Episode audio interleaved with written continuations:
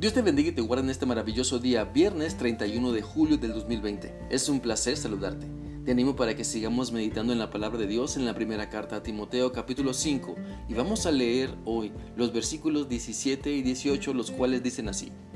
Los ancianos que gobiernan bien sean tenidos por dignos de doble honor, mayormente los que trabajan en predicar y enseñar, pues la escritura dice, no pondrás bozal al buey que trilla y digno es el obrero de su salario. Esta porción de la palabra de Dios nos sigue dando indicaciones sobre algunas funciones que la iglesia debe poner en práctica. Ahora se refiere a los ancianos que dirigen la iglesia sobre la que deben hacer, más bien sobre lo que deben hacer y el buen testimonio que deben tener. Así como se debe dar honor a las viudas, lo vimos en los pasajes anteriores, también se debe dar honor a los ancianos que dirigen la iglesia. Y aquí no se refiere a los miembros más ancianos, a los miembros de más edad que tienen algún cargo o ministerio, no, sino al ministro, anciano, obispo o pastor que ha sido puesto por Dios para dirigir la iglesia de Cristo. Por eso, si Dios nos ha dado algún ministerio de guiar a otros, hagámoslo bien, ejerzamos un liderazgo donde gobernemos con el buen ejemplo. Solo así seremos tomados por dignos. Las personas nos tomarán en serio cuando vean una congruencia entre lo que enseñamos y lo que vivimos. Si damos la gloria a Dios y le obedecemos, Él nos guiará para que nuestro fiel trabajo para Él, que bendice a otras personas, sea reconocido. Cuando buscamos primero el reino de Dios y su justicia, Dios añade todo lo que necesitamos. Por eso, nuestro enfoque debe ser la fidelidad, la santidad, la obediencia a nuestro Señor Dios Todopoderoso. Por lo tanto, sea cual sea tu ministerio, ejércelo en fidelidad. El llamado que Dios te ha dado, ponlo en práctica dando lo mejor de ti siempre.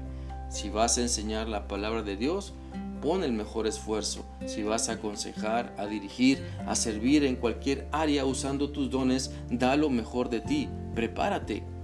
El mejor honor o recompensa que puedes recibir por tu trabajo diligente es la aprobación de Dios.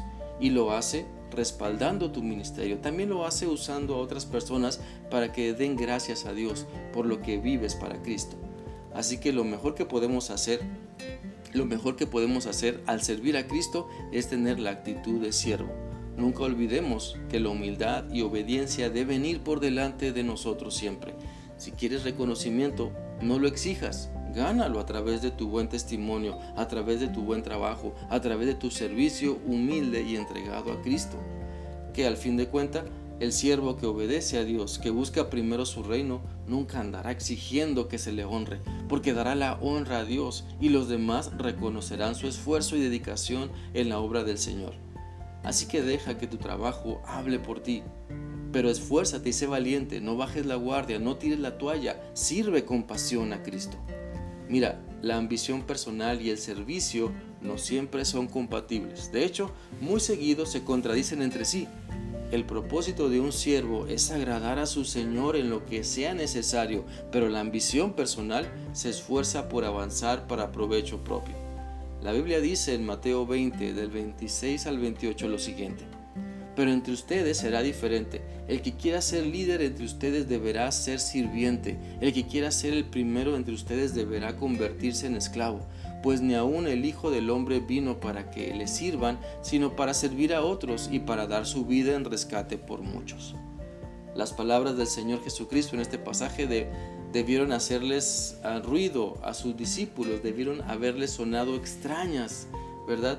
Ya que de acuerdo con la mentalidad de su cultura, la grandeza se lograba luchando, no sirviendo. Al igual que ellos, vivimos en un mundo en el que muchas personas buscan llamar la atención. Se fijan metas, crean planes y hacen lo que sea necesario para lograr lo que se han propuesto o el éxito que se han propuesto. Pero como cristianos debemos vivir según una norma diferente, exaltar a Cristo, obedecer sus preceptos y servirlo fielmente al hacer su voluntad, no la nuestra. No hemos sido llamados a ganar fama ni fortuna, ni dejar nuestras huellas en concreto para que todos, las admiren. Nuestra tarea es seguir con humildad las pisadas del Señor Jesucristo, que Él ya las puso sobre esta tierra y nos toca a nosotros seguirlas los más grandes actos de servicio no suelen ser exhibiciones llamativas, Son gestos comunes como ser amable con los extraños, ministrar a otros creyentes, orar por los demás.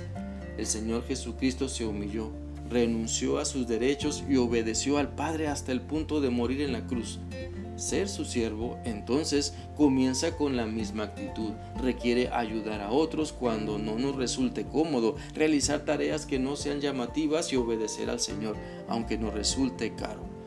No estamos en este mundo para construir nuestro reino, sino para servir de manera fiel a Dios mientras Él construye el suyo. Espero que esta reflexión sea útil para ti y que permitas que la palabra de Dios continúe hablando a tu vida. Que tengas un excelente fin de semana. Dios te bendiga.